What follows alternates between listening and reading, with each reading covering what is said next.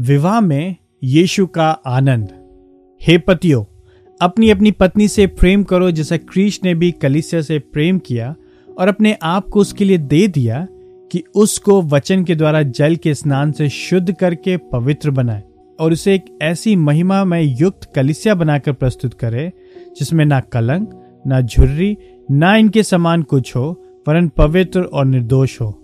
इफिसियों पाँच, पच्चीस से सत्ताईस। विवाह में इतने क्लेश होने का कारण यह नहीं है कि पति और पत्नी केवल स्वयं के सुख की खोज करते हैं, किंतु यह है कि वे इसे अपने जीवन साथी के लिए सुख नहीं खोजते। पतियों और पत्नियों के लिए बाइबिलीय आदेश है कि वे अपने जीवन साथी के आनंद में अपने आनंद की खोज करें। विवाह के संबंध में इफिसियों पाँच, पच्चीस से तीस से अधिक सुखवादी खंड कदाचित ही बाइबल में पाया जाता है। पतियों से कहा गया है कि वे अपनी अपनी पत्नी से वैसे ही प्रेम करें जैसे क्रीश ने कलिसिया से प्रेम किया। उसने कलिसिया से कैसे प्रेम किया? पद 25 कहता है कि उसने स्वयं को उसके लिए दे दिया। परंतु क्यों?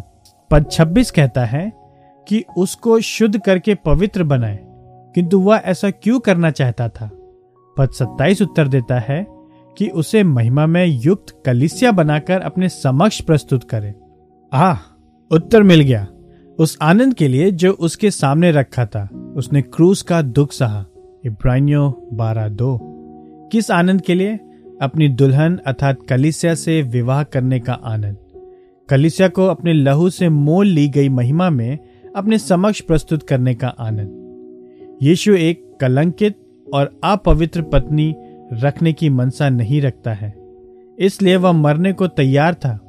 अपनी मंगेतर को पवित्र एवं शुद्ध करने के लिए, जिससे कि वह अपने लिए महिमा युक्त पत्नी को प्रस्तुत कर सके। उसने अपनी दुल्हन की भलाई के लिए स्वयं को दुख उठाने के लिए देने के द्वारा अपने हृदय की अभिलाषा को प्राप्त किया।